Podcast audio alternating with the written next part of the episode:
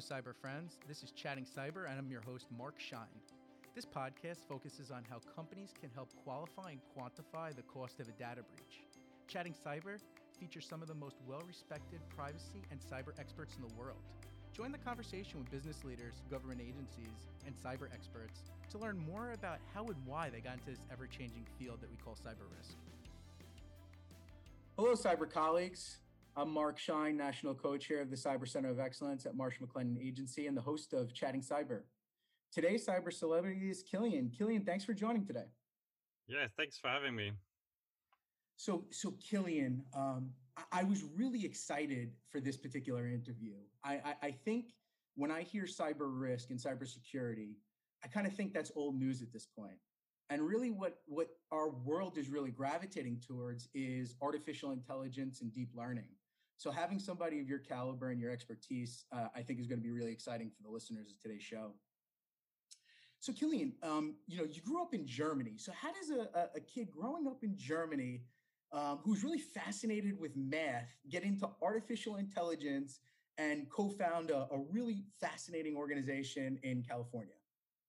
Yeah, that, um, that, uh, that's interesting question. So I um, Caption Health. So I'm, I'm, co-founder and CTO of Caption Health, and so Caption Health is on, on a startup company at the intersection of uh, artificial intelligence and and healthcare, and and these are two two fascinations of my of my childhood. So I, I come from a family of of physicians, and so was always always uh, interested in in medicine. But as, as a kid, I was I was uh, one of these computer kids with the the first uh, um, uh, personal computers at home and um and and so i it was it was back in the time um i don't know if you you remember the the 1983 movie war games where like a hacker kid uh, almost triggered world war three and and so th- this was the these early days when i was really excited about uh, artificial intelligence and then computers and so on and so I, I studied physics and math and went first in the very theoretical side, so um, string theory and supergravity and uh, these very abstract theories. And uh, then um, at some point, I wanted to do something more applied, something that act- has actual impact to to to people. You know, the, the that um, uh, yeah, and and th- around that time, I I decided to to go into neuroscience, and so there's this field of artificial intelligence and and in general just um, understanding how the brain works and using using those uh, insights and apply it to real world problems this is really something that fascinated me.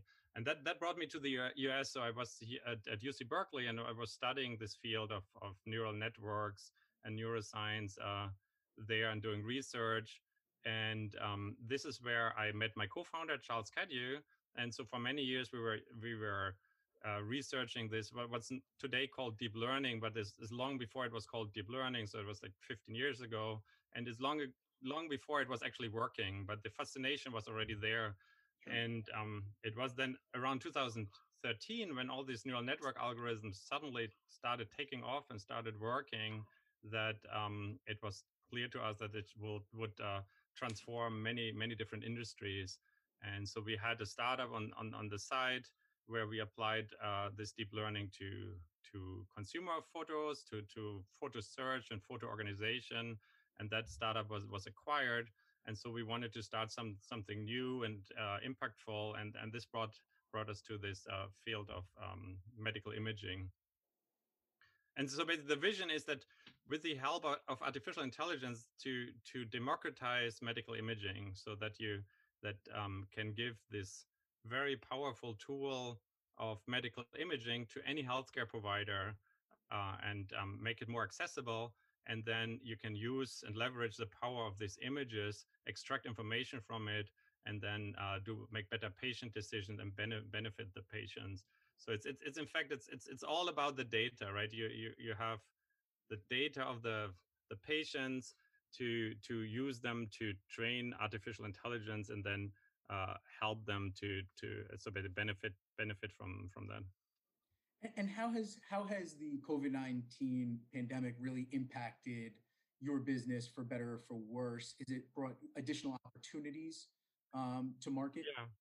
Yeah, absolutely. So it, it was it was a little bit of a roller coaster. It has uh, had some up and down sides. So we, we are a startup, and so we, we are still relying on on funding, uh, venture venture funding, and uh, at the beginning of the pandemic, when when the whole uh, economy was, was suffering, it was actually pretty pretty scary and uh, not clear if if we would still be able to access uh, funding because we were in the middle of a fundraise at the time. But we very quickly realized that the technology that we are doing and i should probably maybe go a little bit more in, in detail what that is but the it, it became pretty clear that it would be very powerful in the context of of covid so uh, basically the physicians learned that uh, the virus does not only attack the lungs but it's also attacking the heart and many of the patients that that die from from uh, the disease actually die from cardiac complications and it's very difficult if, if you are in in, a, in an ICU or an, an isolation ward with uh, COVID patients. It's it's not trivial to get good images of the heart and analyze it. So people use ultrasound for it, and you need experts to do those exams. And um, it's very there's a shortage of people to to to go to all these patients and do the exams. And this is exactly where our technology comes in because uh, Caption AI, our our product, it uses artificial intelligence to enable any healthcare provider, for example, the nurse that's taking care of you in the ICU, to get those images and to evaluate how the heart is doing. And um, uh, we there was a big demand for for our technology, and the FDA granted us uh, emergency use authorization. So we we were not even cleared at the time but we we got the product on the market quickly because there was this big need and so this was a big big advantage for us um, so it was exact the right moment where we were just ready to to put something out there that was that was um, uh, working well so yeah that, that was the upside and then we we were successful in fundraising because of that uh, that application that we found and um, later on in um, last fall we then got the uh, full FDA clearance for the for the product. Sure. So so how does somebody like yourself, who's such a uh, um, um, a wizard in your craft, how do you determine what type of venture cap firms to partner with? Is there a mindset? Do we look for the most money? Is it the best strategic partner?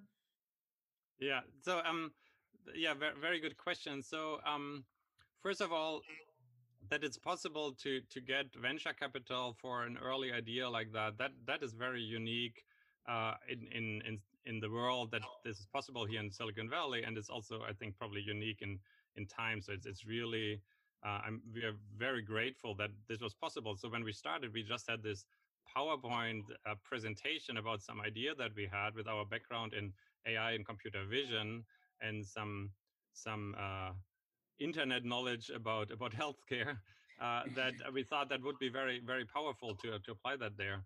And um, with with this really early, really long shot ideas, there's only a small set of investors that are ready to to take that kind of risk and and make the bet that this works. E- even in Silicon Valley, it's it's a minority, I would say. Usually, they want to see a working product and ideally some customers and and revenue. And um, so yeah, we um, we uh, talked to yeah, I think it was a very fortunate connection that through a connection we we presented to to Vinod Khosla of Khosla Ventures, and he's one of the very um, I would say maybe most forward-thinking investors. So he makes some really big bet on technologies before it's accepted that this is uh, that this is uh, going to work. And uh, so, yeah, this is where we got our first uh, seed round and uh, Series A round. And then um, a few years later, when AI really had taken off, uh, it was a little bit bigger the audience that where we could get extra money and and we we got the the Series B was led by uh, DCVC, which is also one of the really big uh, firms that are in AI and and uh, big data, and um, uh, and so they they are more traditional healthcare investors that uh, typically are only accessible once you have FDA clearance. And so the first first five six years we didn't have that. Sure. So, so you know, we were talking about um, you know the AI and kind of now the the kind of the mass adoption. Are you seeing? Do you think that we're at the point now where it is being um, widely accepted by the public? And then, where do you see this trend going over the next ten years? How do you see AI developing? Yeah, so um, we are we are definitely at the point where it's very broadly and widely adopted. So there um, there's uh, a lot of companies are, are, are, using it and and even more companies are, are, talking about it. So it's definitely accepted i think the the kind of uh, power and the kind of benefits you can you can unlock with ai um, but if i understand you correctly you were asking is it widely accepted by by society? And um, i'm not sure if an i'm an expert in in answering answering that question I, I, know that some people are really excited about AI, but some people are also very, very concerned. And I think some of the concerns come from uh, maybe the risks to to, to privacy, uh, right, and, and security. So I think that that's uh, a big concern. And, and some other concern is about taking jobs away from people, and so jobs going away. And um, I think another another risk is that uh, there's the fear that it would dehumanize maybe maybe certain certain jobs or environments. And um and we we thought very very much about all of these all of these uh, issues and that um, played into our selection of what we are working on right now. And so in our case the develop the the product that we provide it does not um, replace humans. It it's the opposite. It makes basically makes them more powerful. It's a collaboration between, as I mentioned, for example, a nurse and this device, and together they can provide healthcare that previously could only provided by some world expert in or yeah. as a trained a trained user, right? Uh, and who has studied, let's say, ultrasound or cardiology for for many many years, and um, and there is where we where we think we we will enable more people to provide more benefit in in healthcare and and also with giving people this information of medical imaging on their fingertips, I think the the these physicians are empowered to do the job that they're good at, which is this human aspect that you talk to patients, you you look at their background, and then you integrate all this important information. And so we think it's a move to make it more personal and not not less personal.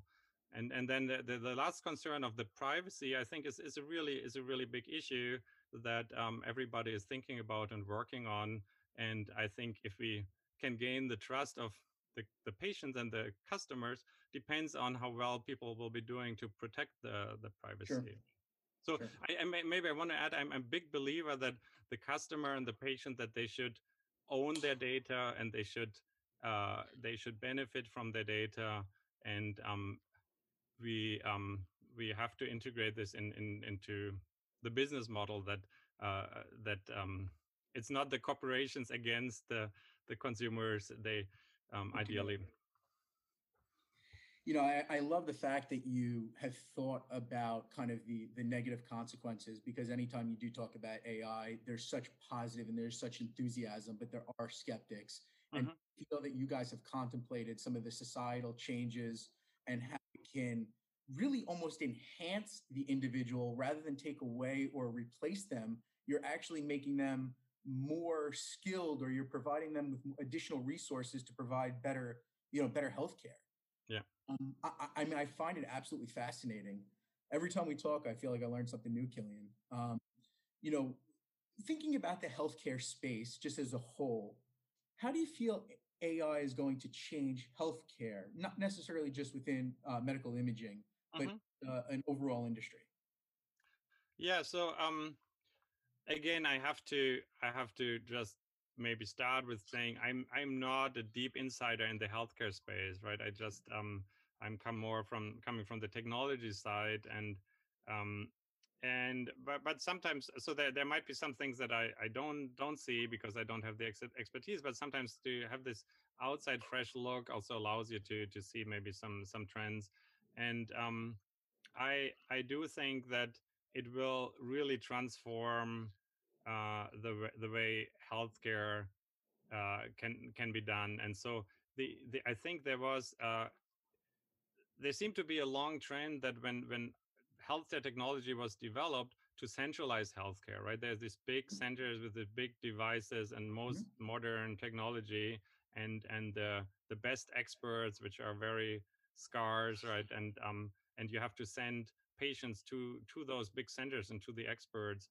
And um, I think with the uh, tools of AI, uh, you can now decentralize it more, and you can give power back uh, and control back to the frontline care providers. And if with the with the help of AI, they can potentially do some of the healthcare that previously was only possible in in this high high end um, uh, centers. So in, in our example, for example, if you you you can get today you can get a high quality echocardiogram, but you have to go to an echo lab, a good echo lab in a in a um, hospital, and uh, if you are uh, in an emergency room in a in a more rural place or maybe in the middle of the night, uh, then it's it's not always easy to get mm. access to that. And and I'm not even talking about other countries that maybe are not quite as developed as as um, the United States.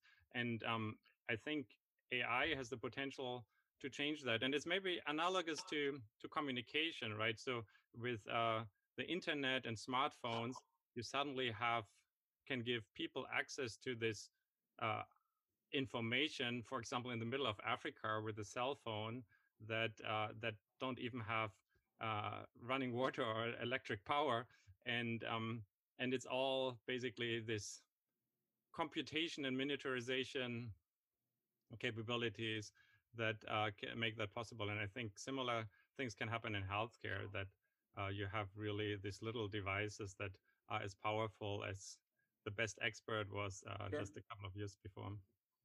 That, that, decentralized model really struck a chord with me. It seems like that's a, a topic of conversation. We've seen mm-hmm. obviously the price of Bitcoin, you know, continue to mm-hmm. and you know, there's obviously a decentralized model there that many mm-hmm. models are trying to base off of. So it's very interesting. Um, Kilian, before I let you go, is there anything I should have asked? Well, hold on. Um, before I ask, is there anything that I should have asked you that I didn't? Can you please let our listeners know um, how they can find uh, more information about your organization uh, if they want to look up Caption, uh, the website, um, maybe your, your LinkedIn or Twitter? Yeah, so I think the captionhealth.com, the, our website is, is a good place to start. And um, yeah, I, I um, we, we haven't talked much about um, the the details about how, how our our product works, but um, I think I, I I I hope I could convey the the overall strategy that is basically some some very complicated human skill that we want to try to embed or that we are embedding in in this device and then enable people to to use that. And i think that that kind of model i think is very powerful and could could translate to other fields in medicine or even outside medicine. And i think this is where ai really has a, a very very bright future so basically to augment the capabilities of people rather than, rather than replacing them my, my personal opinions is I think AI is going to have dramatic impacts on the insurance industry over the next 10 years. Mm-hmm. And I think that the way that it help you're helping enhance uh, individuals in the healthcare space, I suspect that that will translate into professional services and, and other industries as well. So, um, Kilian, can't thank you enough for coming on this show, uh, taking the time with us, and thank you again for coming on and chatting cyber. Thank you. Thank you.